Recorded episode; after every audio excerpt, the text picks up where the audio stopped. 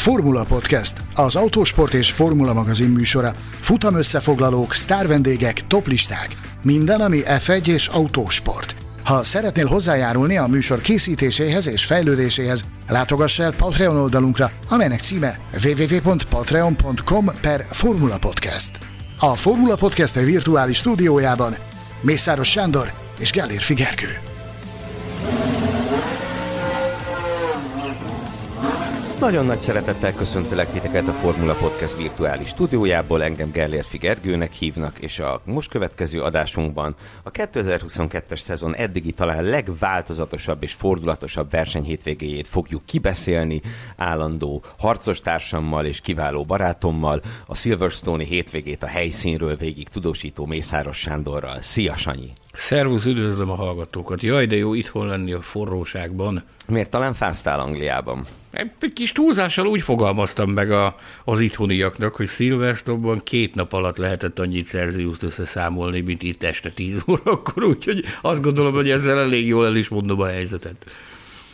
Ö, igen, és hát nyilván az időjárás, ahogy arra majd alaposan ki fogunk térni, bőven befolyásolta a verseny hétvége alakulását is. De kezdjük talán az elején. Ugye mert mondhatjuk azt, hogy végül ez a hétvége a Formula egy igazi ünnepévé kerekedett, hogy úgy mondjam, a Formula egy igazi ünnepét hozta ez a verseny hétvége, de az egyáltalán nem így indult.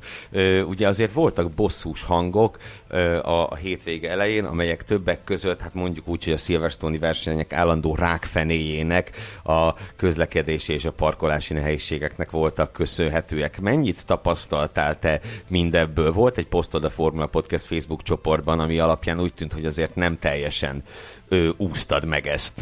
Volt ott több is, volt ott több ilyen jellegű poszt is, amit, amit eldurrantottam. Nézd, óriási tömeg volt jelen a, a hétvégén, ugye 400 ezeres tömegről beszélünk a, a hétvége egészét nézve, ugye ennek azért megvan az a hozadéka, hogy azért a forgalomszervezés ilyenkor kritikussá válik. Ilyen tekintetben nem álltak a, a helyzet magaslatán a jó britek, nem nagyon tudtak mit kezdeni azzal a a feltorlódott jármű áradattal, ami nap mint nap oda is, és a pályáról este elfelé is, ami, ami jellemző volt a szilvesztoni pálya környékére, úgyhogy volt olyan időszaka a hétvégének, amikor órát, másfél órát törlöttünk az utolsó másfél kilométer megtételével, ami gyakorlatilag a, a, a pálya bejáratának, a főbejáratának a közvetlen közelét és a sajtóparkolót jelentette, ez a, ez a rövid távolság óra, másfél órába telt, amire, amire le tudtuk ezt, nem tudom, egy másfél kilométeres távot. Ez,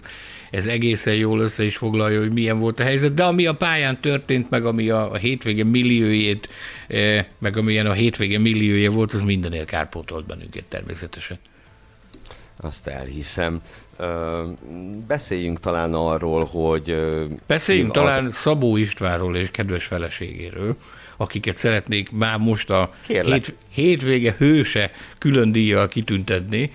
E, megbeszéltük a Formula Podcast Facebook csoportban, hogy hogyha a Jóisten is úgy adja, akkor, akkor talán összefutunk. Ez sajnos a kaotikus közlekedés, meg a zsúfolt hétvége miatt ez sajnos nem valósult meg. Viszont nekem megmelengedte a szívemet az, amikor, amikor megláttam, hogy ők egy magyar zászlóval, egy Formula Hu Podcast hashtag feliratú magyar zászlóval bíztatják a kedvencüket Max verstappen a, a, a Silverstone pályán. Ugyanígy üdvözletemet küldöm, mindjárt mondom az urat, hogy hívják, ha adsz nekem egy másodpercet, ő is nagyon kedves volt, és bejelentkezett, hogy a, a helyszínen tartózkodik. Messzes Norbert, vele sem sikerült találkoznom természetesen, mint ahogy nagyon sok más emberrel sem sikerült találkoznom, a hétvégén pedig nagyon szerettem volna.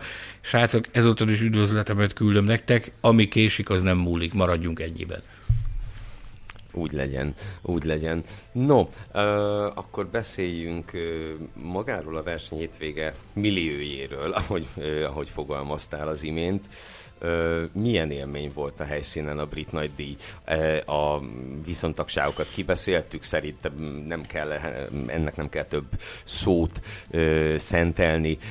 Alapvetően bőven vannak pozitívumok, amikről, amikről beszélhetünk. Szóval milyen volt az összkép erről a hétvégéről, és akkor most még ne a pályán zajló eseményekre fókuszáljunk, mert mindjárt rátérünk azokra is fantasztikus, csak ez az egy szó, ami az eszembe jut, hogyha a hétvége összképéről beszélek. Ugye nagyon sokszor mondjuk azt, hogy Silverstone a motorsport és a Forma egy bölcsője, és ez, ez minden egyes alkalommal, amikor megadatik, hogy, hogy jelen lehessünk a, az ottani verseny hétvégén, ez minden alkalommal meg is mutatkozik.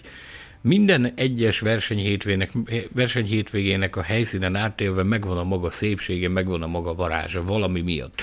Silverstone-nak az, hogy, hogy itt tényleg olyan szintű, olyan szintű dózisban kapod a motorsportot, amit egyik másik helyszínen sem sikerül ilyen dózisban megkapni. Hogy csak egy példát mondjak erre, erre, erről a hétvégéről. Tehát nagyon sok felé járva, nagyon sok helyszínen találkozó, nagyon sok nagy alakjával a motorsportnak. De csak itt fordul elő Silverstone-ban, hogy, hogy például most belettem mutatva egy úrnak, akit Cedric Seltzernek hívnak. Ő Jim Clark főszerelője volt annak idején a nagy éveiben Jim Clarknak a, Lotusnál egy 85 éves idős úrról van szó, aki a BRDC, a, a Brit Autóversenyző Klubjának tagja, és ennek köszönhetően volt jelen a hétvégén, és egy, egy egészen különös közjátéknak köszönhetően botlottunk egymásba, és lettünk bemutatva egymásnak, de egyszerűen fantasztikus volt hallgatni egy ilyen, egy ilyen öreg motorsport mohikánnak a, a történeteit arról, hogy milyen volt az, amikor például ebédszünet volt annak idején a Lotus gyárban, és betoppant Colin Chapman, és mindenki haptákba vágta magát, és csapott papot félretéve azonnal nekiálltak dolgozni a, a versenyautón. Tehát itt, itt bukkannak fel például ilyen legendás alakjai a sportnak, mint mondjuk Nigel Mansell. Évek óta nem láttuk Form 1 hétvégén, de ezen a hétvégén kijött, ugye volt egy attrakciója Sebastian Fettelnek, aki Nigel Mansell 1992-es versenyautóját, az 1992-es Williams-t vezette. Annak okán, hogy annak az autónak ő a tulajdonosa, és a Goodwoodi Sebességfesztiválon Mansell ment vele, ezen a hétvégén pedig Fettel meg néhány tiszteletkört Mansell figyelő tekintetei előtt, mégpedig, mégpedig ezt is felhasználta egy környezetvédelmi kampányhoz, ugyanis egy különleges ilyen bioüzemanyag volt az, amit tankoltak ebbe a csodálatos versenyautóba, azzal tett meg néhány kört, úgyhogy a legnagyobb különlegessége Silverstone-nak mindig minden esetben az, hogy a legnagyobb dózisban itt kapod a motorsport velejét, meg ö, sokkal nagyobb dózisban, mint bárhol máshol. Volt-e valamilyen különlegesség? Nyilván ez sokadik Silverstone-i verseny hétvégéd volt, Ö, tapasztaltál-e valami olyasmit, amit korábban nem ö, az említett Fettel-féle ö, tiszteletkörök mellett? Hogy milyen különlegességet tapasztaltam? Nos, ami, ami nekem különösen szembeötlött, és ez nem voltam ezzel egyedül, az, az, hogy mekkora óriási hacacáré volt ez Nagy-Britanniában ez a, ez a hétvége ami a Silverstone Form 1-es hétvégét jelenti. Ott föllépett a Rolling Stones azon a hétvégén Londonban, a Guns N' Roses, Ed Sheeran, de világhírű ö, sztárok garmadája bukkant fel a, a, pálya, a pályavonzás körzetében ezen a hétvégén, és maga a pedok is a szilveszteri pedok hatalmas. Az egyik legnagyobb gyakorlatilag az egész szezonra nézve, és ilyen szinten megtömve, mint ahogy most volt, ilyen vendégáradatot én bevallom őszintén, hogy még soha nem tapasztaltam ezen a, ezen a helyszínen. Mindig népszerű, mindig nagyon sokan vannak jelen, és mindig nagyon sokan szeretnének jelen lenni, de most valahogy az volt az embernek az érzése, hogy a, a Formula 1 tényleg szeretné megmutatni azt, hogy ott van a topon, és tényleg szeretnének igazi fesztivál hangulatot csinálni, ami a kedvezőtlen időjárás ellenére egyébként sikerült is. No, hát ez nagyszerű, és ugye a kiváló hangulathoz az is hozzájárult, hogy egészen elképesztően változatos és izgalmas hétvégénk volt. Ö, valószínűleg itt most külön érdemes lenne beszélni ö, az időmérőről, a kvalifikációról, amely, amelyet ugye alapjaiban meghatározott az eső, és, ö, és én azt mondom, hogy egy kisé váratlan ö, polpozíciós ö, kerekedett ki ö, végül ebből a, ebből a kvalifikációból, hiszen a, az időmérő nagy részében úgy tűnt, hogy ezt Verstappen vagy Lökler fogja behúzni, és aztán végül ugye a nevető harmadik az Carlos Sainz lett, aki a lehető legjobb pillanatban rakta oda azt a kört, amire különböző okokból a két világbajnok aspiráns egyike sem egyike sem tudott reagálni, bár azt csak halkan teszem hozzá, hogy a két világbajnok aspiráns megnevezés Verstappen és Lökler esetében lassan kezd túlzásnak tűnni, tekintve ugye, hogy Lökler most már Csekó Perez is megelőzi a bajnoki tabellán, de erről majd talán később. Szóval a 150. neki futásra, a 150. verseny hétvégén Carlos Sainz végre behúzta a polpozíciót. Egy olyan kvalifikáción, amikor talán kevésbé lehetett erre számítani. Vagy esetleg te máshogy érted ezt, meg benne volt a szerinted a levegőben Sainz rajta elsősége?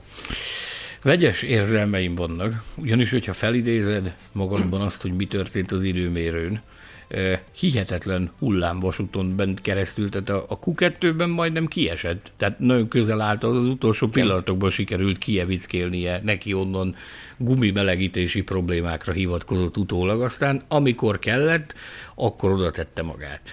Hogyha a hétvége egészét nézem, akkor én őszintén megmondom neked, nem utólag próbálok okosnak tűnni, hanem ott a helyszínen a kollégáknak is mondtam, többen furcsán is néztek rá, hogy picit nekem olyan érzésem van ezzel kapcsolatban, mint hogy ez egy ilyen szájcos hétvége lenne a, a Ferrari-nál. Ugye a szabad edzéseken is uh-huh. azért gyorsabb volt Löklernél, tehát nyilvánvalóan ennek is megvan a magyarázata, meg, meg semmi sem reprezentatív a, a pénteki napok, napokon általában, de ott valahogy olyan érzése volt az embernek, mint hogyha, mint hogyha olyan lenne a Sainz hozzáállása, hogy akkor most vagy soha.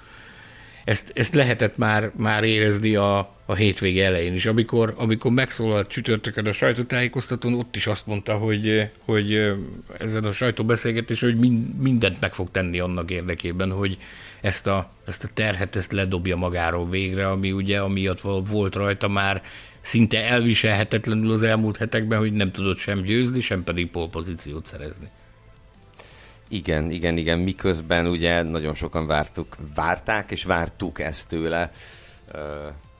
Biztos sokan emlékeznek még itt a szezon elején, még egészen vérmes reményeink voltak sainz kapcsolatban, és hát én nem gondoltam volna, hogy csak júliusban jutunk el odáig, hogy ő a, a tűzkeresztségen átesik. Ez biztos, hogy így van. Tehát ha valaki azt mondta volna, a tavalyi szezonját látva, ugye befújta a szél a Ferrarihoz, aztán sikerült a csapattársa előtt végezni az összetetben.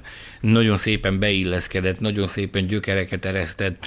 Azt gondoltuk, arra számítottunk, hogy, hogy sokkal komolyabb erőt tud majd képviselni rögtön az elejétől fog, hogyha valaki azt mondta volna, hogy a szezonnak közel az első fele lemegy, úgy, hogy nem lesz neki fut, vagy legalábbis az első harmadánál valamennyiben több lemegy, és, és nem lesz se polya, se futamgyőzelményben, valami őszintén, hogy ezt nem akartam volna elhinni. Azt mondta volna, hogy ilyen, ilyen, ez biztos, hogy nem fog bekövetkezni. Ehhez képest megtörtént, ilyen az élet, ilyen a versenyzés. Most viszont kiadta neki, körülményesen ugyan, de, de valóra váltotta azt, amit nagyon szeretett volna, amit ígért, és hát amire, ahogy mondani szokás, elsősorban a spanyolok körében, amire predestinálva volt igen, igen, igen, igen.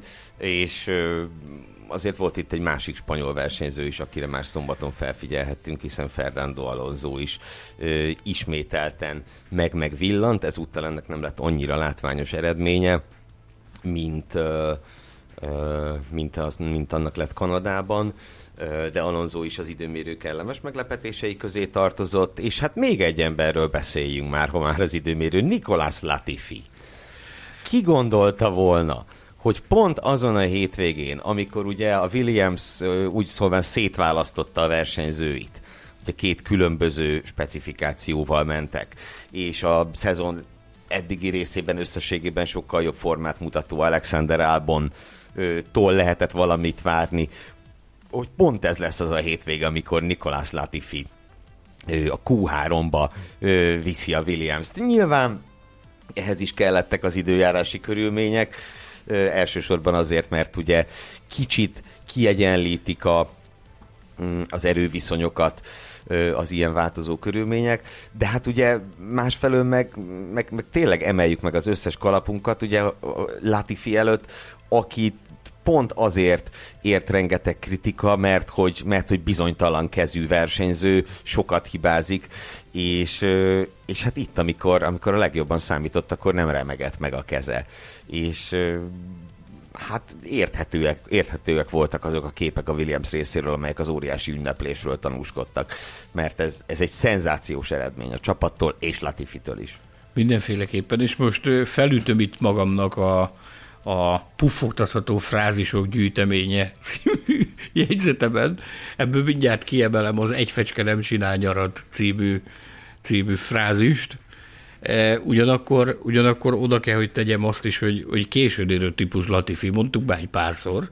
Hát most aztán Isten igazándiból nagy nyomás alatt van, mert e, most már tényleg minden forrásunk azt mondja, hogy, hogy e, vége van a dalnak 2023 kapcsán, tehát hogy 2023-ban biztosan nem ő lesz a, a Williams egyik versenyzője. Minden forrásunk leteszi a nagy esküt Oscar Piastri szerepeltetése mellett. Ugye ezt most már ott már Safnover is nyíltan kimondta a, a, a csapatfőnöki sajtótájékoztatón, hogy teljesen biztos, hogy Oscar Piastri lesz a tehát hogy Oscar Piastrinak helye lesz a 2023-as mezőnyben, annak fényében, hogy őt a Williams-e hozták összefüggésbe gyakorlatilag minden szinten, akikkel a, a benfenteseink közül beszéltünk, így ez szinte biztosra vehető, hogy ez, ez Nikolas Latifi számára a sztori végét jelenti, de azért, mint látszik, eltelt már elegendő idő, aztán most képes volt megrázni magát, és, és összehozni egy ilyen kvalifikációs eredményt. Nézd, a versenyen sem volt egészen, egészen rossz.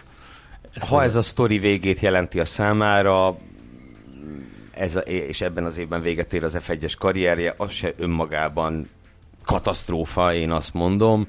Ö, megkapta az esélyt az F1-től, amivel összességében azt mondhatjuk, hogy nem feltétlenül tudott élni, de az ilyen villanások, mint például ez a verseny, azért megmutatták azt, hogy nem volt az teljesen érdemtelen, hogy ő, hogy ő ide került, és, és nem csak az ülést melegítette addig, amíg valaki megfelelőbb került. Nagyon jó volt látni azt a felszabadultságot, meg azt az örömet, amit kihozott belőle.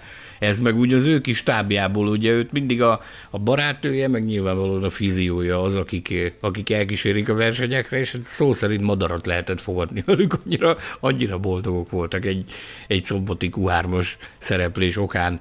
E, Hát így megy ez, egy, az apró sikereknek is tudni kell örülni a Form 1-ben, ez egy ilyen kegyetlen világ. Meg az életben is azt hiszem, hogy nem csak a Formula 1-re igaz ez. No, térjünk át szombatról vasárnapra, azt javaslom. És hát a vasárnapi verseny kapcsán mindenek előtt beszélnünk kell a hétvége pillanatáról. Azt hiszem itt ezt az állandó díjunkat most így kiemelhetjük a többi elé. A hétvége pillanata, a hétvége legemlékezetesebb jelenete természetesen a rajtbaleset és, és hát Csú elképesztő repülése, amely hát borzalmasan, borzalmasan veszélyes volt. Tehát itt, itt azért jó néhány rosszabb forgatókönyv is, mm, is megvalósulhatott volna ebben az esetben, mint ami végül történt. Ugye beszéltük itt egymással, hogy amikor beesett az az autó, a gumifal és a korlát közé, hát ha ott az az autó kigyullad, akkor akkor, akkor abból, abból nagyon-nagyon-nagyon szörnyű dolog sülhetett volna ki, és hát az is elég rettenetesen nézett ki, hogy a kerítés tetejéhez mennyire közel ö, csapódott a kerítésbe az autó. Beszélgettem a helyszínen tartózkodó fotósokkal, és hát, ö, öreg, rutinos rókák álltak ott azon a ponton, ahová becsapódott Csau autója, és maradjunk annyiban, hogy többen, többen voltak közülük, akiknek hát még a verseny leítése után is remegett a szája széle. Annyira rémítő volt az a becsapódás, ahogy az, ahogy az odaérkezett, tehát a többen is azt mondták, hogy nagyon sok nagy balesetet láttak már igazándiból test közelből, de, de ilyet, mint amilyen ez, ilyet még nem. Ahogy, ahogy megérkezett a, az autó maradványa, és, és becsapódott ugye a kerítés, meg a, meg a gumifal közé ott oldalára borulva. Hát én csak azt tudom mondani, hogy a, a sajtóteremben is megfagyott a levegő. Tehát nem, tudta, nem jutottak szóhoz az emberek, nem tudtak mit mondani, csak tárt szája nézte mindenki a, a kijelzőt, a, a, a képernyőket, hogy atya úristen, ez, ez most akkor itt most mi történik.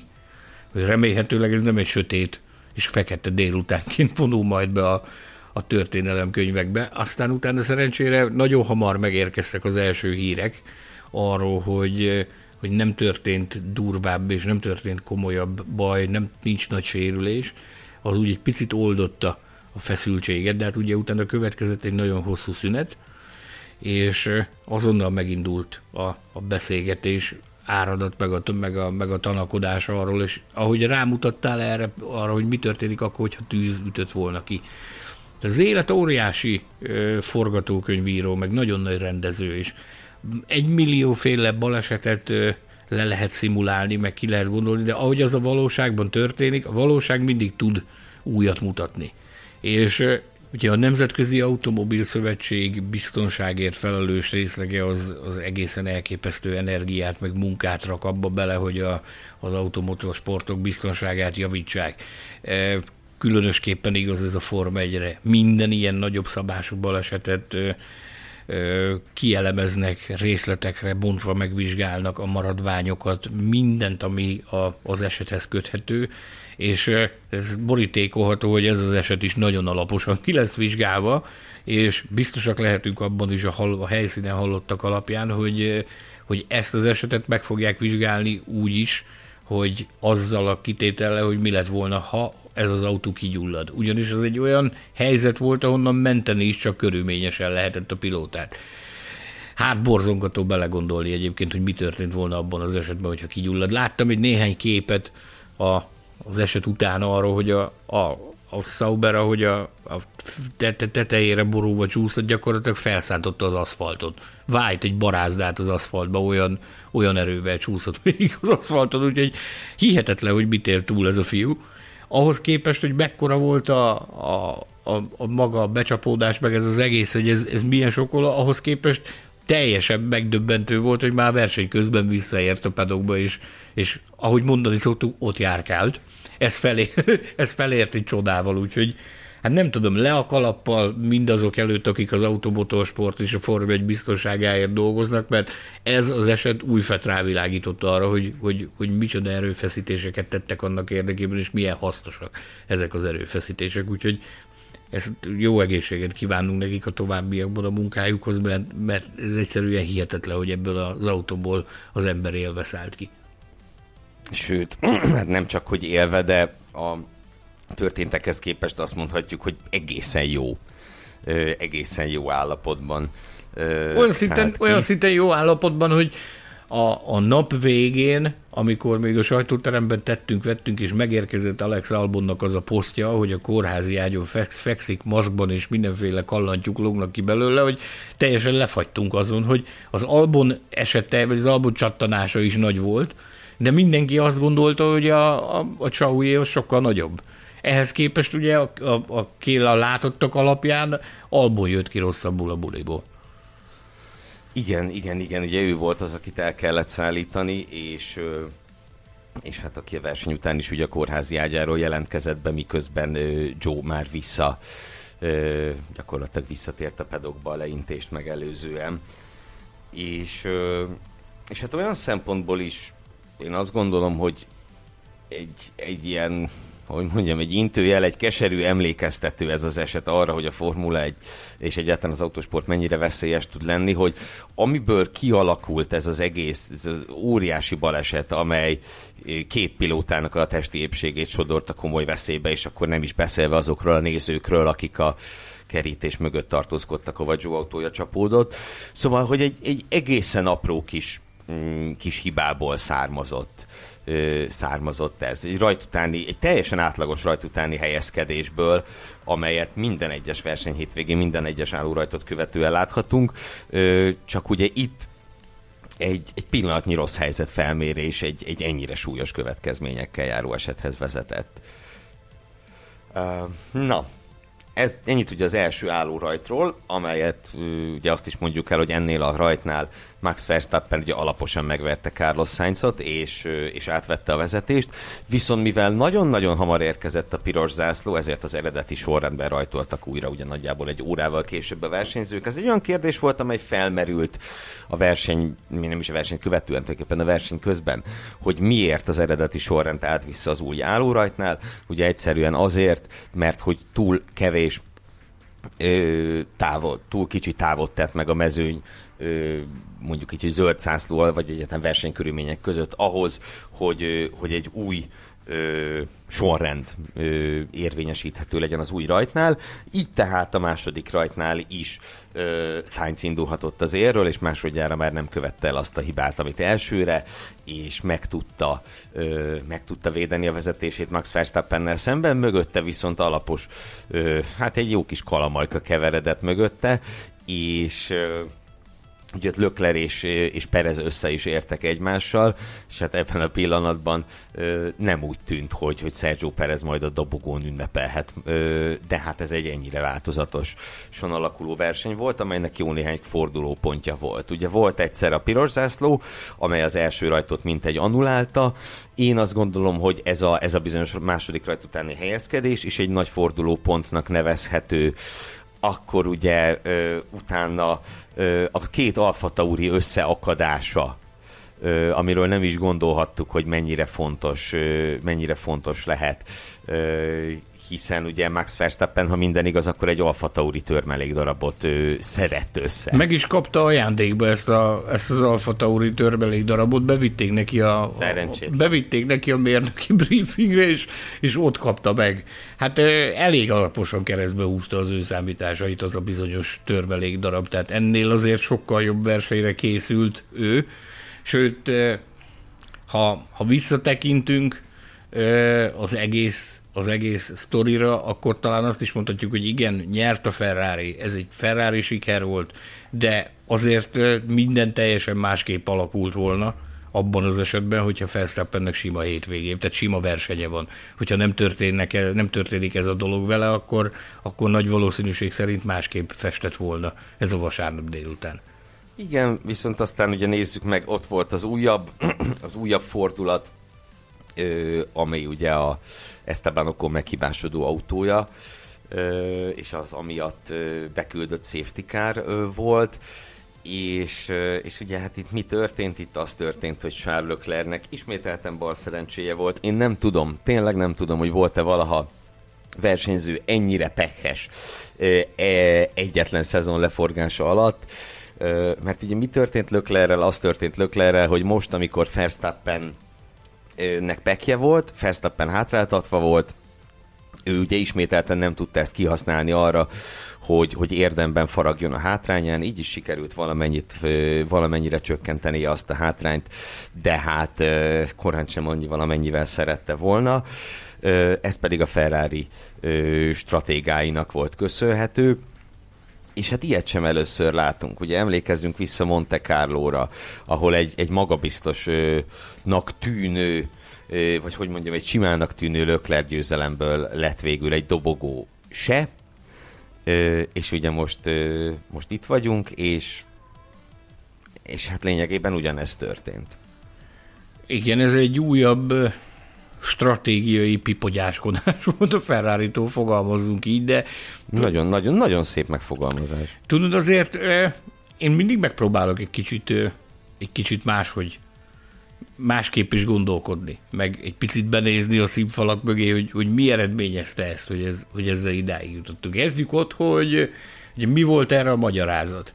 Az volt erre a Ferrari magyarázata, hogy próbálták azzal, hogy nem a Löklert hívták ki előzőre, hogy őt próbálták pozícióban tartani. Ez volt Mattia Binotto magyarázata. Így van, vagy nem így van? Igen, igen, igen, igen. Ez volt, ez volt rá a magyarázata. Még akkor is, hogyha ez nyilvánvaló volt, hogy ezzel, ezzel kvázi halára van ítélve a, a, a Lökler féle győzelmi, győzelmi esély. Pipogya stratégiai húzás volt a ferrari ez teljesen biztos. Idén nem először történt ilyen, hogyha az elmúlt éveket megnézzük, akkor sem akkor sem ritka az, hogy, hogy, hogy ez történik velük. Az biztos, hogy a, ha bajnoki esélyekről akarnak beszélni, akkor ezzel rettenetesen sokat veszítettek, hogy nem Löklert próbálták meg helyzetbe hozni, az olasz kollégák azok csapkodtak, őrjöngtek, mindent csináltak kinyugba szerencsétlenek, amikor, amikor látták, hogy mi történik és mi fog ebből kibontakozni. Ugyanakkor én annak a híve vagyok, hogy egy picit érdemes mindig benézni a, a színfalak mögé is, hogy mi történik. Tehát ez egy annyira nyilvánvalóan ostoba húzás volt, ami itt történt, annyira kirívóan ostoba húzás volt, hogy, hogy én kénytelen vagyok élni a gyanúperre, hogy valaminek a háttérben kellett, hogy legyen, ami, ami ezt generálta, hogy ez, ez, ez így alakuljon.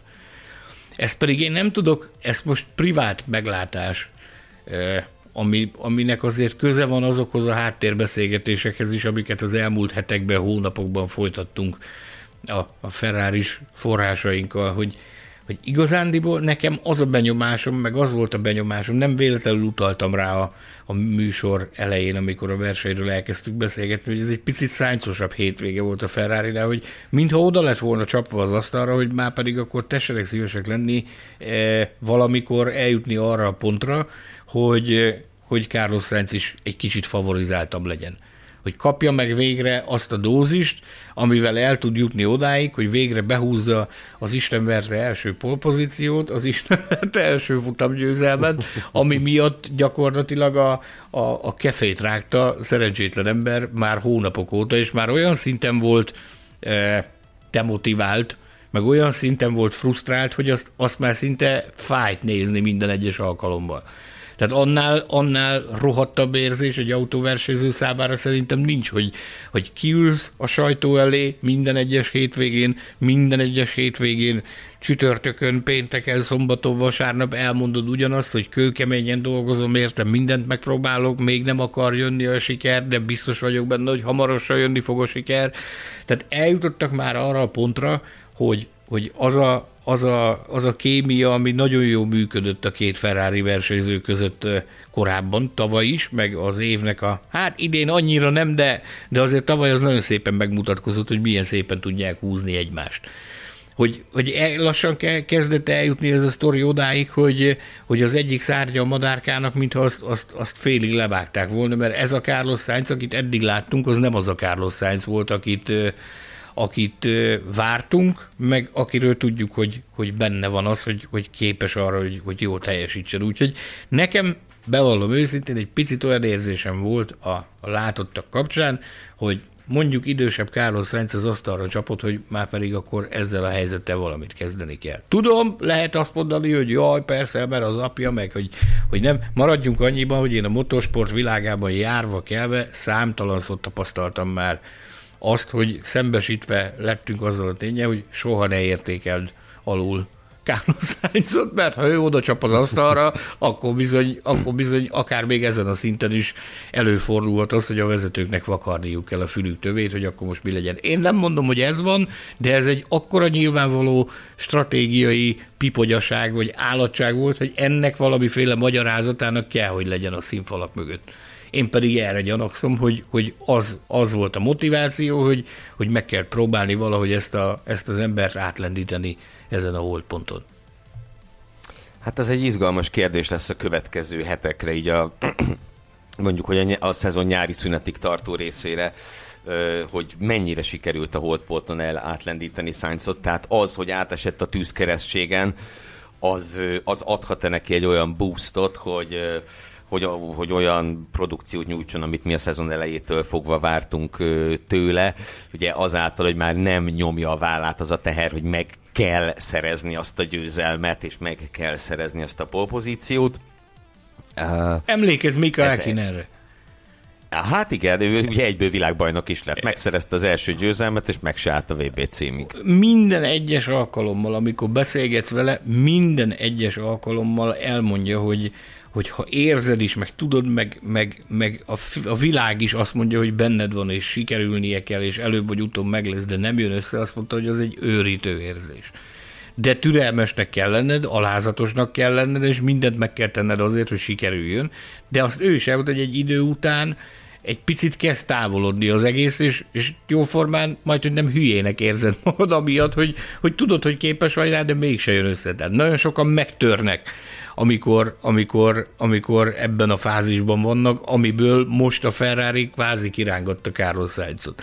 Úgyhogy én a magam részéről én hihetetlenül kíváncsi vagyok arra, hogy, hogy ezen a három futamon, ami hátra van a nyári szünetig, hogy mit láthatunk ebből, hogy mennyire hozza ez őt lendületbe, vagy mennyire fogja őt, őt revitalizálni, mert gyakorlatilag itt arról van szó, hogy egy, egy, egy, egy megtépázott önbizalmat kellett valamilyen formában helyreállítani, aztán most meglátjuk majd. Ez egy jó dolog egyébként, hogy rögtön következik a következő verseny, és nem kell várni, mert nagyobb az esélye annak, hogy a lendületet, a lendületet meg tudja tartani. Jó, még egy dologra ö, térjünk ki, egy másik dolog, amit szerintem nagyon várhatunk a következő hétvégéken, mégpedig az, hogy ö, mm, hogy milyenek lesznek a versenyeknek a képe, a képei. Ez a mondat nem egészen magyarul volt. Szóval milyen lesz a következő versenyek képe? Mert ugye itt Kanada után beszélgettünk arról, hogy mintha az új szabályrendszer csődöt mondott volna, vagy csődöt mondani látszott volna azáltal, hogy nem nem volt annyi, annyi csata, nem volt annyi küzdelem a pályán, mint ahogy azt, azt várhattuk, mint ahogy arról ábrándozhattunk a szezon kezdet előtt. És aztán Silverstone-ban ennek gyökeresen az ellenkezőjét láthattuk, hiszen elképesztő csaták zajlottak a pályán. Tényleg egyszerűen csodálatos volt, egy olyan verseny volt, amit szerintem bármeddig elnézegettünk volna, különösen itt a különösen itt a safety car utáni utolsó sprintben. Egyébként halkat eszebb hozzá, hogy szerintem ez volt az F1 eddigi legjobb sprint futama, amit itt a safety car után láthattunk. Mi, mi arra a következtetésre jutottunk, hogy ez volt az eddigi legjobb Form 1-es gokart verseny ez a sprint, amit a, Így is, amit a, ez is, ez is egy teljesen jó. Amit a végén láthatunk, hogy ilyen jó Forma 1 gokart verseny még soha a büdös életben nem láttunk. Na, akkor én vállalom, tehát én voltam az, aki, aki megspendírozta ezt a témát Montreal után, hogy talán föl kell tenni a kérdést, hogy akkor ezek a szabályok, ezek most beváltották végül a hozzáfűzött reményeket, vagy nem váltották be a hozzájuk fűzött reményeinket, mert ugye Montrealban arra a következtetésre kellett, hogy jussunk, hogy igazándiból nem. Most viszont ugye egy, egy, egy ilyen pályán, mint amilyen Silverstone, ugye ez egy, egy nagyon gyors, egy rettenetesen gyors, gyors kanyarok, egyenesek, egy ilyen pályán nagyon szépen ki tudod bontakozni az, hogy, hogy valójában tényleg könnyebb követni a másik autót, és hogy ebből előzési manővereket is össze lehet kalapálni. De mi kell ehhez, hogy ez így legyen, mert ugye azért, azért Montrealnak is vannak nagyon gyors, meg, meg, meg ilyen gyorsan áramló részei, ott is vannak gyors kanyarok, de ott mégsem jött ez felszínre. Mi a különbség? Az én személyes benyomásom az az, és ezzel több kollega is egyetértett, hogy az, hogy ez a szilvesztoni pálya, ez nem csak gyors, meg ritmusos, hanem széles is, ez azért megadta a versenyzőknek a lehetőséget arra, hogy, hogy azért itt bele lehetett menni kakaskodásokba. Volt rá elegendő hely. Az egyik, az egyik kollega azt találta mondani, és megemelem a kalapom előtte, mert teljes mértékben ki, hogy értsek vele. Azt mondta, hogy ha a monakói pálya is ugyanolyan maradna a odavezetése, mint amilyen, csak szélesebb lenne, akkor nagy valószínűség szerint ott is láthattunk volna ilyen küzdelmet, mint amit most. Lehet, hogy ebben van egy kis túlzás, de a, a velejét a sztorinak azért jól érzékelteti, azt, hogy, hogy megfelelő környezet kell ahhoz, meg megfelelő nyomvonal, meg karakterisztika kell ahhoz, hogy, hogy ezeknek a szabályoknak a, a jótékony hatásai felszíre jöjjenek.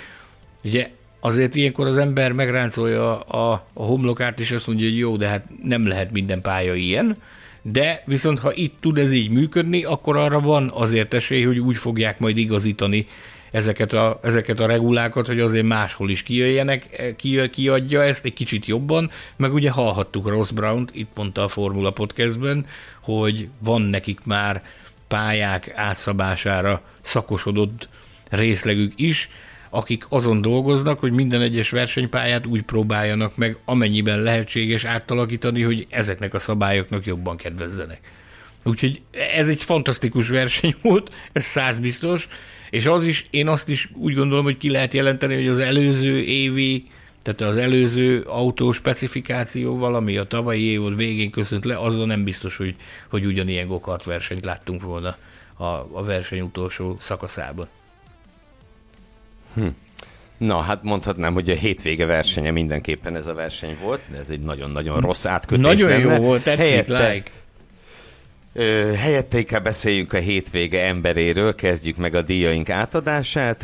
Ugye a hétvége emberét hagyományosan mondhatni kétszeresen választjuk meg, hiszen egyrészt megszavazzák a Formula Podcast hallgatói, a Best Followers is, hogy szerintük ki volt a hétvége embere, ez az úgynevezett Best Followers külön díj, amelyet a Facebook csoportunk tagjai ezúttal Carlos Sainznak ítéltek oda, és Carlos Sainz mindenképpen egy erős jelöltnek nevezhető a hétvége embere díjra, de, de mi úgy döntöttünk, hogy más valakinek adjuk ezt a díjat, annak a versenyzőnek a hétvége kiemelkedő alakjai közül, aki még nem került szóba ebben az adásban, őt pedig Lewis Hamiltonnak hívják, aki meggyőződésem, hogy az idei legjobb ö, produkciójával rukkolt elő ö, ezen a brit nagy díjon.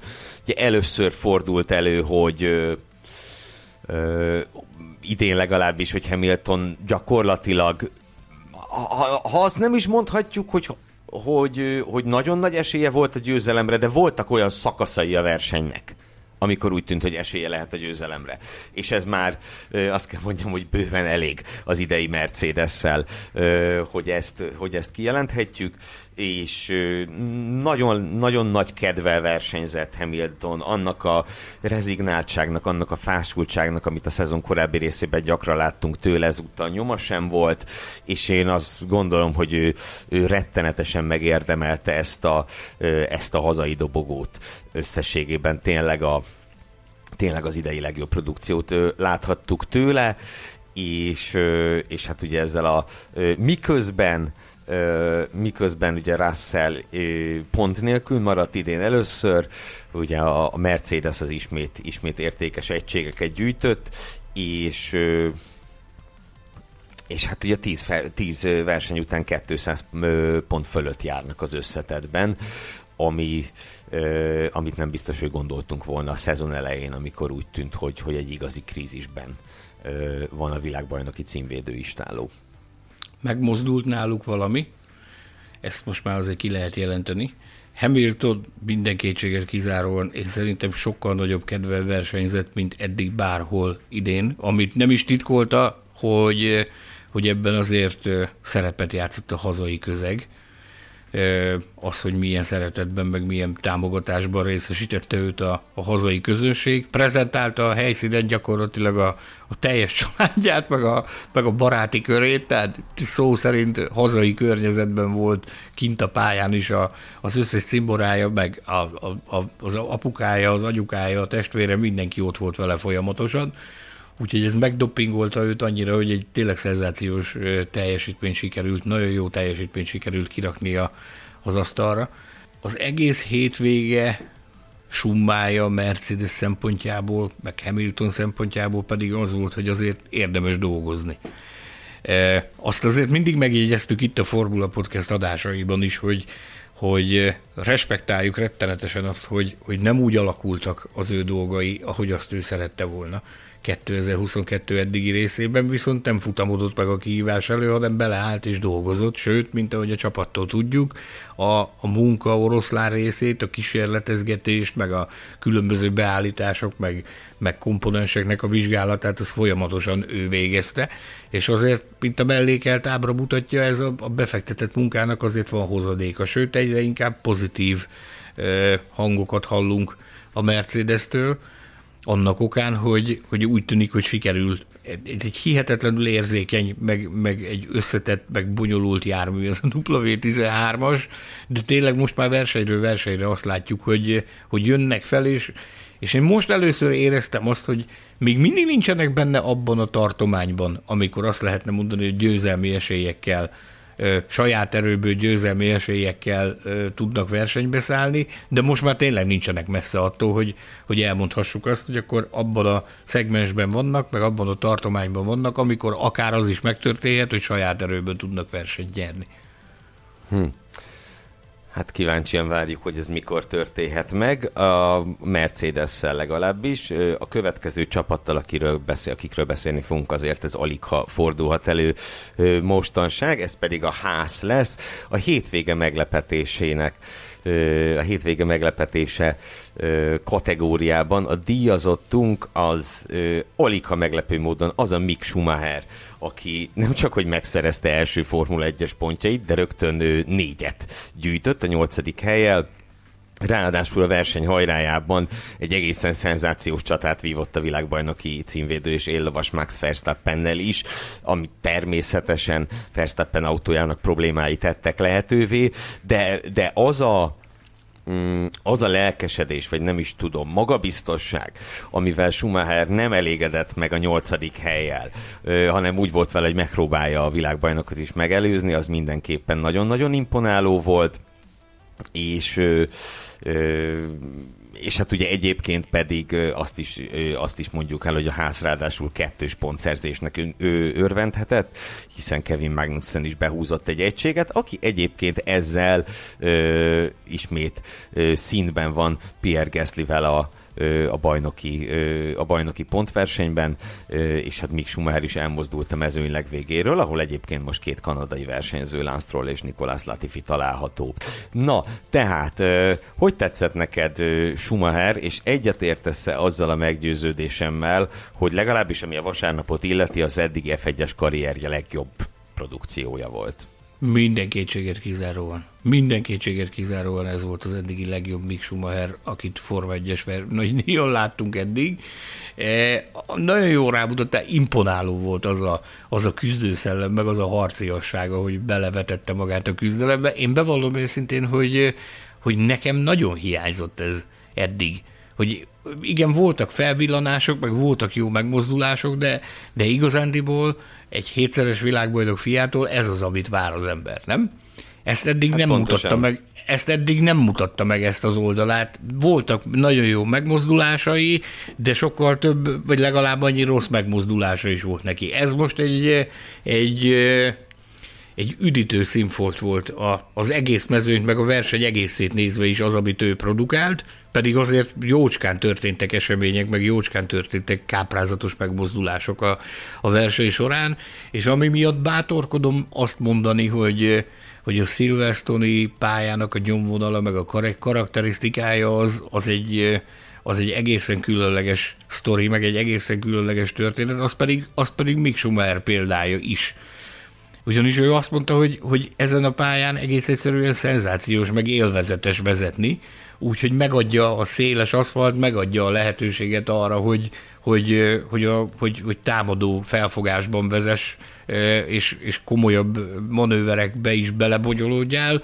Ez, ez megdoppingolta őt annyira, megfeküdt neki annyira ez a helyszín ezen a hétvégén, hogy ez tényleg megsüvegelendő volt le a kalappal előtte. Én rette, nagyon kellett neki ez, hogy a reputációját valamilyen szinten helyreállítsa. Azt tudom még elmondani vele kapcsolatban, hogy a ház, házatáján szerintem nagyobb ünneplés zajlott, talán, mint a Ferrari-nál Carlos Sainz első futamgyőzelme okán. Tehát én pont botorkáltam, amikor a, amikor a, a testvére Gina egyszer csak a TV interjú közben a, a, a német Sky-nak nyilatkozott Mick Schumacher a pedok közepén állva, amikor a, a, a nővére kirontott gyakorlatilag a házmonoromból, félrelökött mindenkit, és, és elkezdte megpricolni, a, megöntözni a, a tesóját egy, egy pesgőfürdővel gyakorlatilag az interjúk elős közepén, úgyhogy hát meg jó volt látni például az édesanyját. Én, én őszintén megmondom, hogy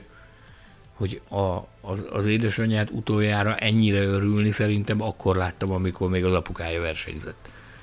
Hm. Már, nem emlé- már nem emlékszem, hogy melyik Mercedes-es versenye volt az a Suminak, de akkor láttam utoljára ilyen szinten tiszta szívből örülni, meg boldognak, boldognak a korinát, mint amilyen, mint amilyen most volt. Úgyhogy hát én csak reménykedni tudok abban, hogy a, ez, a, ez az eredmény, ez neki is nagyon, neki is nagyon jó jött, kellett ahhoz, hogy a, a, a reputációja, meg a respektje az helyre legyen állítva, meg az önbizalma. Úgyhogy én nagyon kíváncsi vagyok arra, hogy, hogy belőle mit fog kihozni így a nyári szünet előtti utolsó versenyeken ez a, ez a remek eredmény, meg ez a remek teljesítmény, mert ez tényleg egy remek teljesítmény volt. Hát ez mindenképpen az volt. Az, hogy követke... gyötörte a Verstappen, szenzációs volt le a kalappal. Az, az, az óriási Tudod, volt. mi volt jó? Az, hogy a, az, hogy a Verstappen is beleállt ebbe a sztoriba. Tehát ahogy, ahogy komo- többen is megjegyezték, hogy komolyan vette, hogy nem az volt, hogy na jó, akkor evickéljünk el valahogy a célig, markoljunk fel néhány pontot, ne vállaljunk kockázatot a, a, a, a rohamozó e, ifjonti hév ellen, hanem igenis beleállt a csatába, és oroszlánként harcolt. Szenzáció. Az egész versenynek az egyik legkülönlegesebb e, vonulata volt ez a csata, amit ők ketten vívtak egymással. Ez abszolút így van. Most viszont jöjjön egy olyan versenyző, aki, akit hát megint nem fogunk dicsérni. Idén már ez a többedik alkalom, hogy, hogy egyáltalán nem tudjuk őt dicsérni. Ezt a versenyzőt pedig Daniel Ricardónak hívják. Ő a hétvége csalódása számunkra, hiszen miközben miközben az ő csapattársa Lando Norris. Nézzük az időmérőt. Az időmérőn ugye egyetlen tizeden belülre volt az ezen a hétvégén tényleg remeklő Louis Hamiltonhoz képest. Addig addig hát Ricardo kikapott mindkét Alfa Romeo-tól, mindkét Alfa Tauri-tól, Nicolas Latifi-től, hát erre nem nagyon lehet mit mondani, és ugye a versenyen sem brillírozott különösebben, hiszen a versenyen is kikapott Nikolás Latifitől, kikapott Lance Strolltól, és összességében ugye csak és kizárólag a saját csapattársával perpatvarba keveredő Yuki Tsunodát tudta megelőzni, így futott be a 13. helyen a 14. rajthelyről, miközben hatan kiestek. Hát ez elképesztő, megint, megint elképesztő, és megint fölmerült bennem az, hogy a szezon végéig ki fog ez a sztori tartani egyáltalán? Ez nem csak benned merült fel, hanem, hanem azért nagyon sok mindenki, nagyon sok másból is. Ugye úgy tűnt, hogy egy picit enyhülés következett be a, annak a, abban a, hát hogy is mondjam csak, megromlóban lévő kapcsolatban, amit, amit hallottunk, hogy mi zajlik Ricardo és a McLaren között, ami abban öltött testet, amikor Zach Brown a nyilvánosság előtt is megbosta a fejét, és elégedetlenségének adott hangot. Ez ugye utána csitítva lett mindkét fél részéről, de ez a, ez a teljesítmény, ami, ami most volt, ez túlzás nélkül egy gyalázatosnak titulálni. Egész egyszerűen gyalázatos volt, amit, amit Ricardo csinált. Erre egyszerűen már nincs azt kell, hogy mondjuk, hogy erre nincs magyarázat, hogy a, az, egyik, az egyik versenyződ a, a, az élmezőnyben, vagy az élmezőnynek a második vonalában csatázik, és a hatodik helyen fejezi be a versenyt, a másik versenyző pedig a, a 14. helyről rajtol, és a 13. helyen fejezi be a versenyt. Erre egyszerűen nincs magyarázat. Erre egyszerűen nincs magyarázat. Én azt gondolom, hogy, hogy a nyári szünetig az, az biztos, hogy ki fog ki fog tartani. A kérdésedre a válaszom az az, hogy a nyári szünetig az, az biztos, hogy elmennek együtt. Aztán, hogyha akarna lépni valamit a McLaren ezzel az ügyel kapcsolatban, akkor, akkor a nyári szünet erre egy, egy optimális időpont lehet, vagy egy optimális alkalom lehet arra, hogy, hogy váltsanak. Én nem gondolnám, hogy be fog következni, de őszintén megmondom, a szilvesztoni produkció láttán én azon sem lennék meglepődő, hogyha ott pedig Zach Brown lenne az, aki az asztalra csap, és azt mondja, hogy akkor ebből ennyi elég volt, köszönjük szépen. Hm. Hát menjünk tovább. Ugye a hétvége pillanatát megbeszéltük, az elképesztő rajtbaleset, és akkor következzen a, a mondhatni a legjobban várt rovata a Formula Podcast futamértékelő adásainak, legalábbis azt hiszem a hallgatók többsége ezt várja a legjobban a hétvége pusmorgása, vagy pusmorgásai többes számban.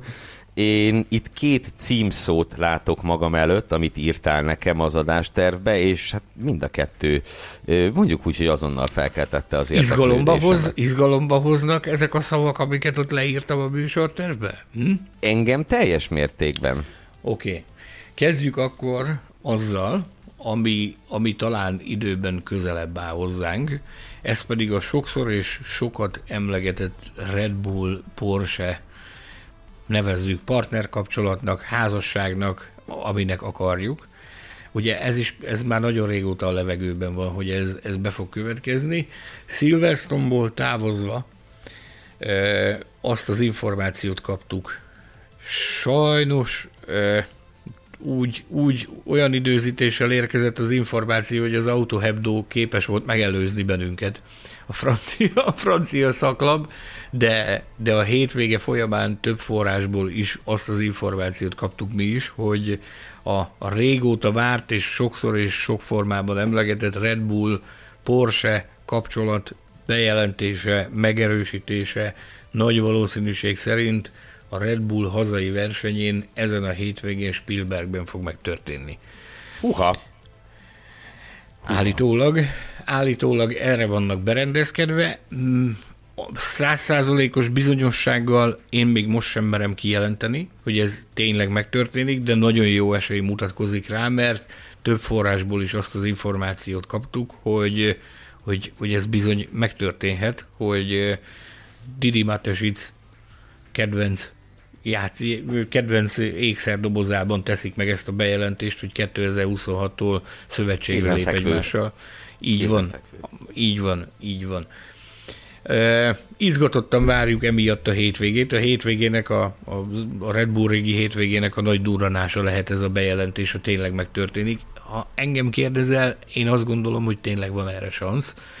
Uh, kiváltképp annak fényében, hogy ugye ez az együttműködés, ez azért másmilyen együttműködés lesz, tehát ez nem feltétlenül mély technológiai együttműködés lesz, hanem ez, ez gyakorlatilag egy branding, ami, ami elsősorban pénzmosgás és marketing, ez az, amit hallunk, hogy, hogy ez tulajdonképpen egy, egy matrica lesz, és, és Red Bull Powertrains által gyártott motorokra kerül majd fel ez a, ez a, ez a branding, a Porsche brandingje. Szóval Porsche Honda, Honda Porsche. Ilyesmi. Majd meglátjuk, de ott ne felejtsd el, hogy ott volt már Aston Martin Red Bull Racing Honda is. Tehát várjuk ki ezt, hogy ez hogy fog, hogy fog ez persze, egészen pontosan persze. kinézni. A, a Red Bullnál képesek, képesek nagyot durrantani ilyen, ilyen fronton. A másik, ami ezzel kapcsolatos és szintén releváns történet, ez, ez az Audi helyzete, ugye a Volkswagen csoport másik a koncern másik márkája, amelyről szintén úgy hallottuk, meg, meg milliószor beszéltünk már róla, hogy a, a, a Formula 1-be készül ez a márka is. Ezzel kapcsolatban sikerült a, a, a pedok sűrűjében halászva újabb információkhoz jutnom. Uh-huh. Informátoraim, akik nyilvánvalóan a nevük elhallgatását kérik, azt pusporogták a fülembe, hogy egy lépéssel megint közelebb kerültünk ahhoz, hogy, hogy testet öltsön az Audi Form 1 szerepvállalása, elnézést, hogy ezt a kifejezést használom. Ugye e, korábban beszámoltunk arról, hogy a végleges nagy bejelentés az nagy valószínűség szerint akkor fog megtörténni az Audi részéről, amikor ezek a motorszábályok, ezek véglegesítve lesznek. Ezt most már elképesztően nagy a nyomás az érintetteken, hogy, hogy a motorszabályt véglegesítsék minél hamarabb, mert ugye egyrészt az új szabályrendszer szerinti motorokat azt ki kell fejleszteni nyilvánvalóan.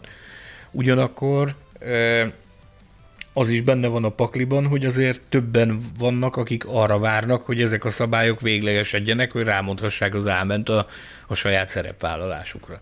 Ezek egyike az Audi, majd mindjárt mondom a többit is, hogy kik azok, akik akik hmm. érdeklődnek még, meg hogy hogy fog ez a, ez a történet kinézni. Szóval a, azt hallottam, hogy ugye korábban az Audinál döntés született arról, hogy zöld utat adnak a Form 1 projekt előkészítésének.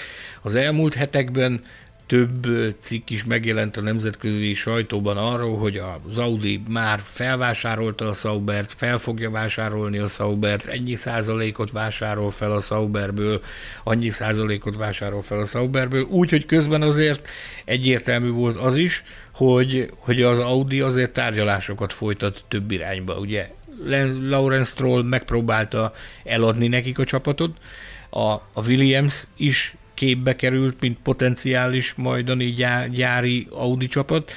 Végül most a forrásunk azt mondja, hogy, hogy az a döntés született Ingolstadtban, az Audinál, hogy, hogy a Sauber lesz a kiválasztott. Egyrészt logisztikai okokból, ugye azért mégis a közelebb van Németországhoz Svájc, mint az Egyesült Királyság. Másrészt ugye nagyon jó infrastruktúrája van a Saubernek.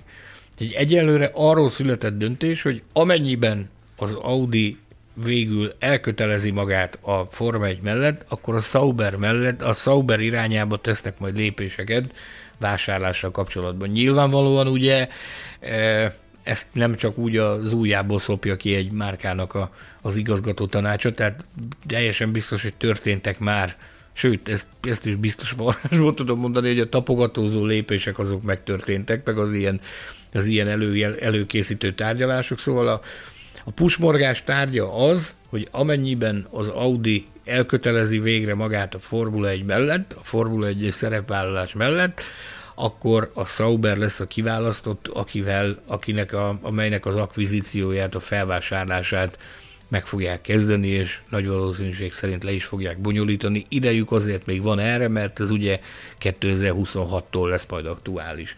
Ugyanakkor e, nagyon sokan vannak, akik aggódnak is, amiatt, hogy, hogy hosszúra nyúlik már ez az egyeztetés a, a motorszabályok véglegesítéséről, mert hát ugye a világ azért változik, meg a gazdasági helyzet is, mint a mellékelt ábra mutatja, egyre rosszabb minden szinten. És vannak, akik attól féltik ezt a, ezt a sztorit, hogyha túlságosan sokáig nyúlik, hosszúra nyúlik a motorszabályoknak a véglegesítése, akkor annak akár az is lehet a hozadéka, hogy, hogy gyári szinten olyan döntés születik, hogy a, a jelenlegi gazdasági klíma miatt, ami mondjuk még három-négy hónappal ezelőtt még teljesen rendben volt, hogy emiatt inkább olyan döntést hoznak, hogy akkor köszönjük szépen, de mégsem vágunk bele a Form 1 projektbe, a koncern egyik márkája beszáll, a Red Bull oldalán, de mi ebbe a sztoriba ilyen szinten nem kívánunk belefolyni. Úgyhogy ez egy mindenképpen érdekes kérdés az is, hogy, hogy meddig húzzák ezt a, ezt a motorszabály véglegesítést. Biztos, biztatót senki nem mondott, nagy valószínűség szerint nyár végére ennek valamikorra le kellene zárulnia, és meg kellene, hogy szülessen az új motorszabálycsomag, ami, ami majd 2026-tól lép életbe. Ugyanakkor ezzel párhuzamosan azt hallom egyre több forrásból, hogy a Honda az mégiscsak hajlik arra, hogy meggondolja magát, aztán valamilyen formában mégiscsak folytassák majd a Forma 1 szerepvállalást azok után is, hogy 2025 végén előre láthatólag megszűnik a kapcsolatuk a Red Bull-lal, ott is van valamilyen szinten érdeklődés, illetőleg hallani egy rejtélyes másik érdeklődőről is, aki amely gyártó szeretne valamilyen formában állítólag felbukkanni a Form 1-ben, legalábbis... Mennyire rejtélyes? Őszintén megmondom, hogy nevet nem mond, nevet a forrásom nem mondott. Nem nevezte meg a márka nevet, hogy melyik, úgyhogy... Úgyhogy akkor az. nem, ha, ha logikusan gondolkodsz. Annyit mondott a forrásom, hogy igen, van még egy nagy autógyártó, aki, aki komoly érdeklődést tanúsít egy esetleges 2026-tól történő Form 1 szerepvállalás iránt. De hogyha ha mondjuk ez bekövetkezik, tehát ami, ami itt úgy tűnik, hogy, hogy be fog következni, tehát van egy Mercedesünk a mezőnyben. A Mercedes mellé érkezik egy Porsche a mezőnybe. Nagy valószínűség szerint minden jel arra utal, és remélhetőleg be is következik, hogy érkezik egy Audi is a mezőnybe. Innen Akkor... hiányzik egy BMW. Eh, Sa, hangsúlyozom, hangsúlyozom, ez nem, nem plegyka, ezt nem gyári forrás súgta, nem, nem ez súgta, nem azt súgta, kizárásos alapon. Tehát amekkora a verseny, meg a versengés a német presztízs márkák között. Uh-huh. Ha, ha oké, okay, hogyha az egyik ott van, az azt jelenti, hogy, hogy a, a más, a többiek azok nem biztos, hogy ott akarnak lenni. Azt mondják, hogy mi más utat járunk. De ha már, ha már kettő ott van, ha már három ott van, és már csak te, uh-huh. maradsz, ki, te maradsz ki a buliból. Az majdnem ciki. Az már, az már igazgatósági szinten is cikinek kellene, hogy legyen. Aha. Tehát így kizárásos alapon én nem tudok, nem tudok másra gondolni, mint arra, hogy, hogy talán a BMW az, aki, akiknél felmerült Münchenben, hogy, hogy lehet, hogy érdemes lenne megvizsgálni a, a, a Form 1 szerep, az újbóli Form 1 szerepvállalásnak a lehetőségét.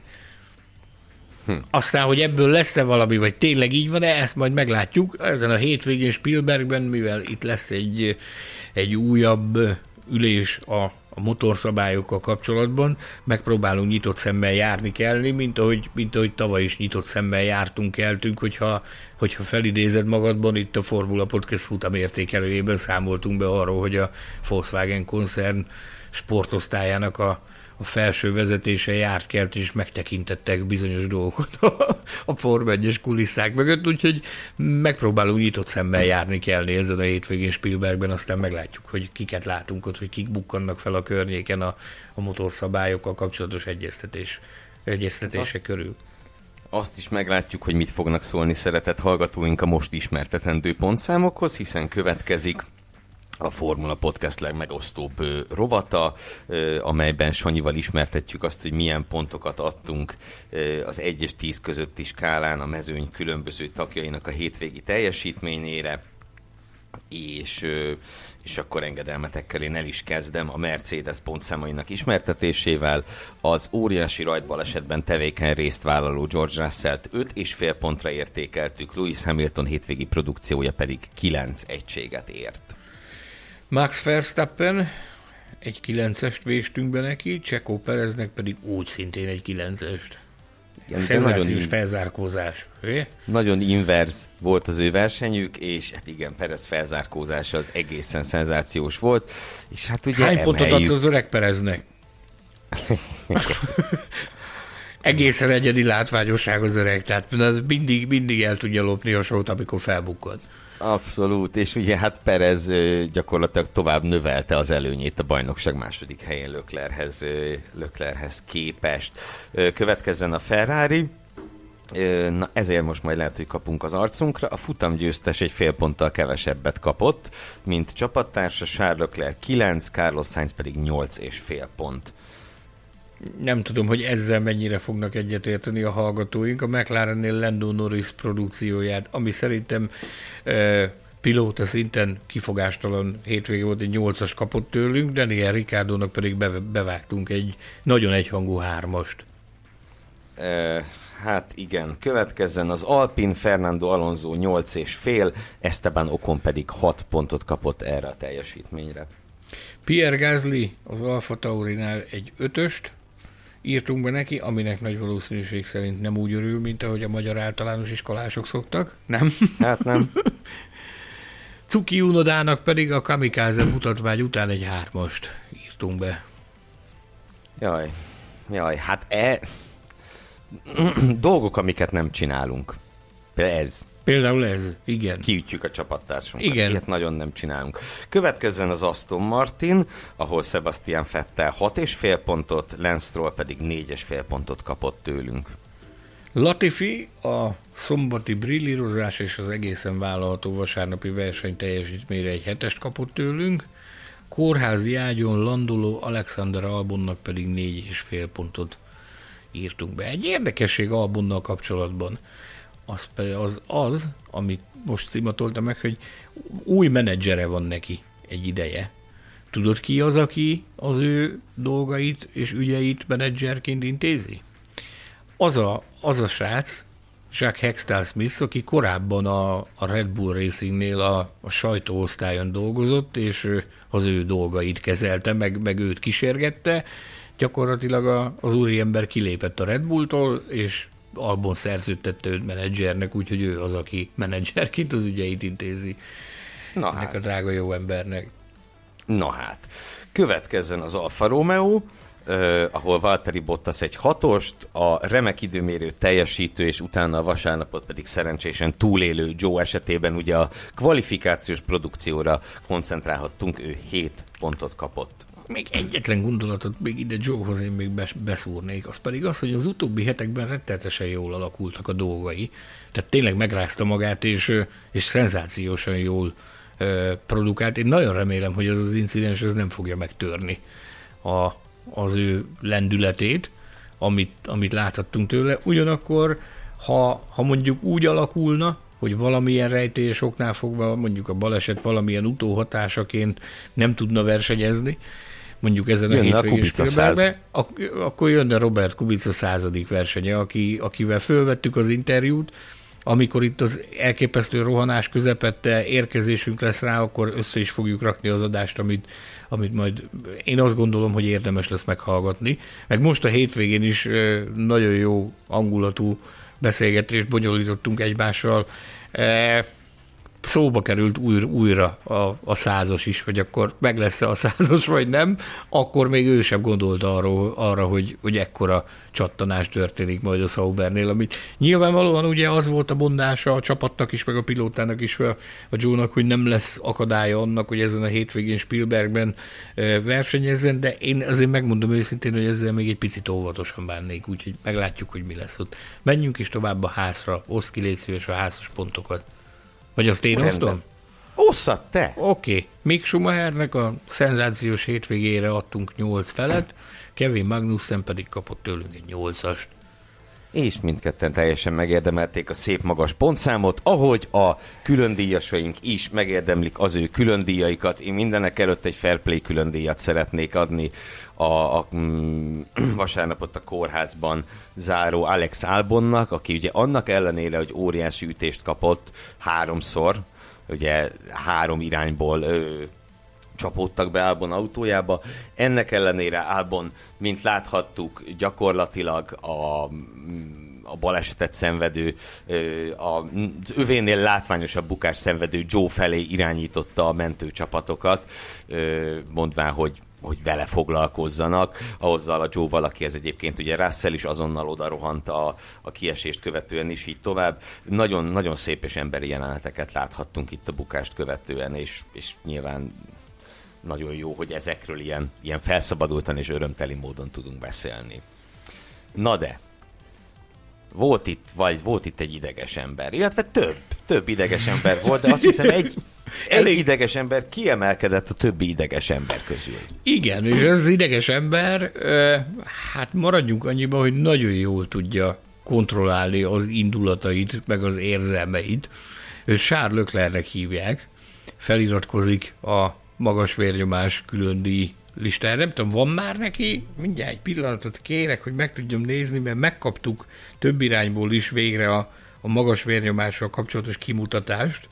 Ezt szeretném megnézni, egy pillanat elő kell, hogy keressem azt, hogy, hogy, hogy Charles volt-e már a magas vérnyomás külön díj nyertese. És amíg keresgélsz, egyébként én biztos vagyok benne, egy ilyen szezonban gyakorlatilag kizárt, hogy ne lett volna, de amíg Képzeld, hogy nem volt.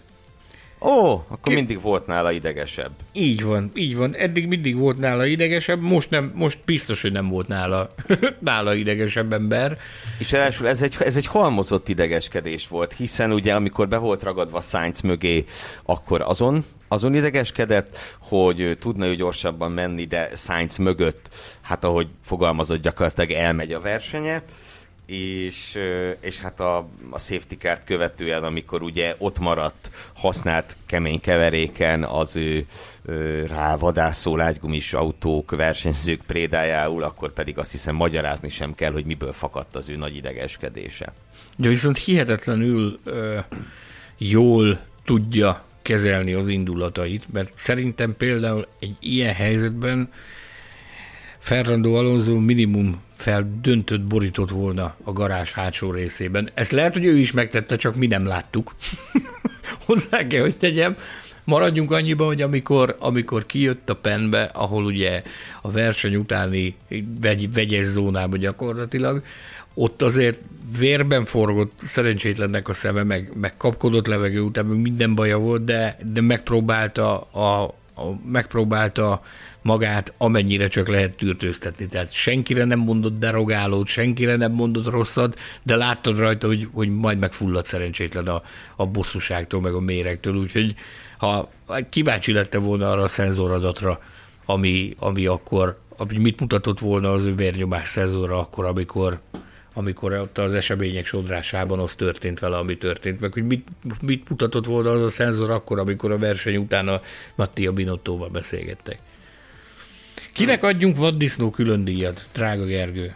Hát én az imént utaltam rá, hogy ki szerintem a legfontosabb, vagy az első számú, hogy is mondjam, az első számú jelölt erre. Yuki Tsunoda. Tehát érted, a, a csapattársadat kiütöd a versenyből, akkor, akkor szerintem megérdemled a, a hétvége vaddisznója külön díjat, ö, ami nyilván Cunodának a, a pontszámán, mármint az általunk kiosztott pontszámában is, ö, is tükröződött, ö, úgyhogy én részemről az egyértelmű az egyértelműen legalkalmasabb jelölt erre a kitüntető címre az, az Cunoda.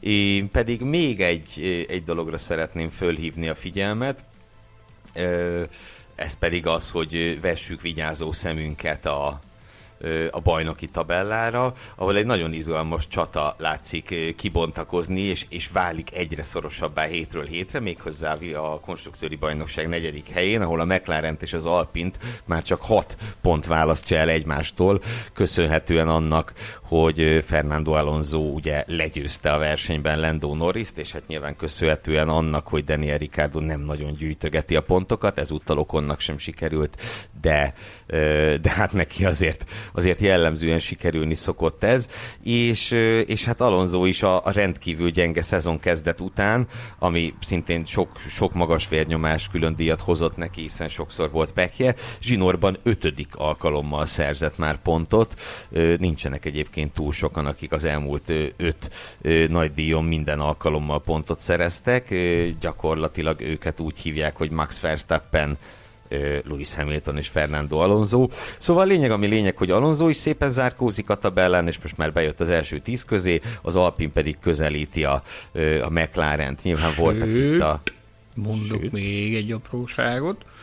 Hm. Ott már Safnowertől azt hallottuk a, a hétvége folyamán, hogy hogy tulajdonképpen az Alonso féle szerződés hosszabbítás az, az azt lehetett kiérteni a szavaiból, hogy ez már csak puszta formalitás, hogy ez bekövetkezzen. Nagy valószínűség szerint valamikor a nyári szünetben készülnek majd pontot tenni ennek a történetnek a végére, és a, a forrásaink szerint Alonso nem kevesebb, mint két évre készül aláírni a, az Alpinnal hogy, hogy folytassa Form 1 pályafutását, úgy izgatottan várjuk, hogy ez mikor következik be. E, hát, aki, aki ugye a nyári szünetben alkudozik a szerződésről, az az Ámos könyvek szerint Belgiumban szokott bejelentést tenni. Spámon úgy, hogy arra az időszakra várjuk azt, hogy, hogy, hogy, bejel, hogy megtörténjen a bejelentés az ő szerződésével kapcsolatban. Erre tett legalábbis nagyon határozott utalást ott már hát. Ezt kérlek szépen lelkesen és izgatottan várjuk, ahogy a hétvégi osztrák nagy díjat is. Adhatok még egy külön díjat? Jaj, kérlek! Tanár úr külön díjat szeretnék adni régen emlegetett technikai igazgató úrunknak, Jánvári Zsoltnak. Na.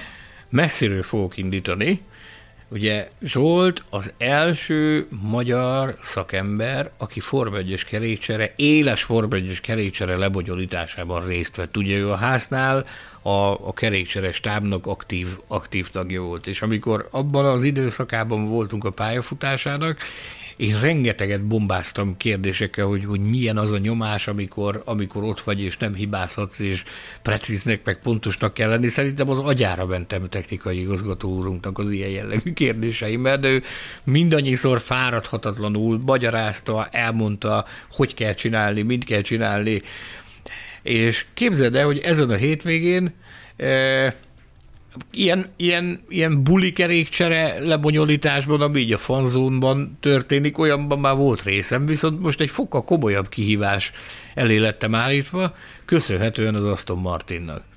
Meghívást kaptam szombat estére az Aston Martin ö, brit nagydíj kapcsán tartott nagyszabású gála vacsorájára, ahol, ahol kiválasztott erősen megszűrt újságíró mezőny tagjaként vehettem részt ezen a fehér asztalos, nagyon-nagyon pucparádés eseményen, ahol az egyik feature az este során az, az a kerékcsere bajnokság volt, ahol egy 2018-as, akkor még Racing Point néven futott, 18-ban még, még Force India néven futottak, ugye?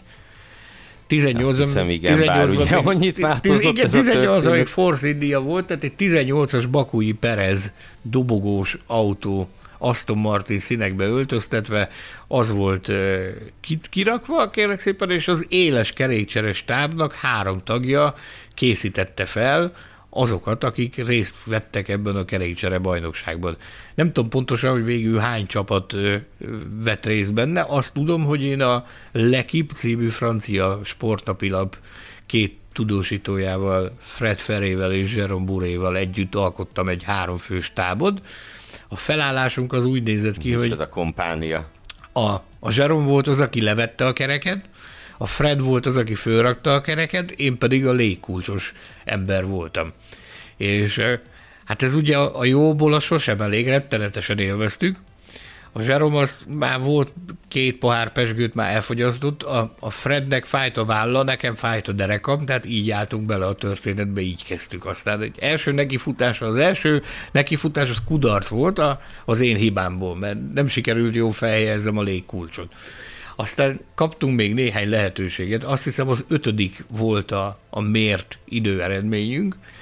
Azt tudom, hogy a, az első az, az valami 8,2 másodperces volt, aztán szépen, szépen faragtuk lefelé, ahogy próbálkoztunk a, a, az időeredményekkel, és csak ugye, hogy érzékeltesem, hogy mennyire, mennyire érdekes a, a kerékcsere művelet a Form 1-ben. Tehát mi onnan indultunk, hogy egy, egy 8-as, 8-as kerek, jobb első kereket cseréltünk, 8, nem tudom, 8,7 másodperc alatt. Aztán második neki futásra sikerült csökkenteni. A lényeg az, hogy az utolsó próbálkozások, és ezt hagyd mondjam ki, mert nagyon boldog vagyok emiatt, 4,02 volt.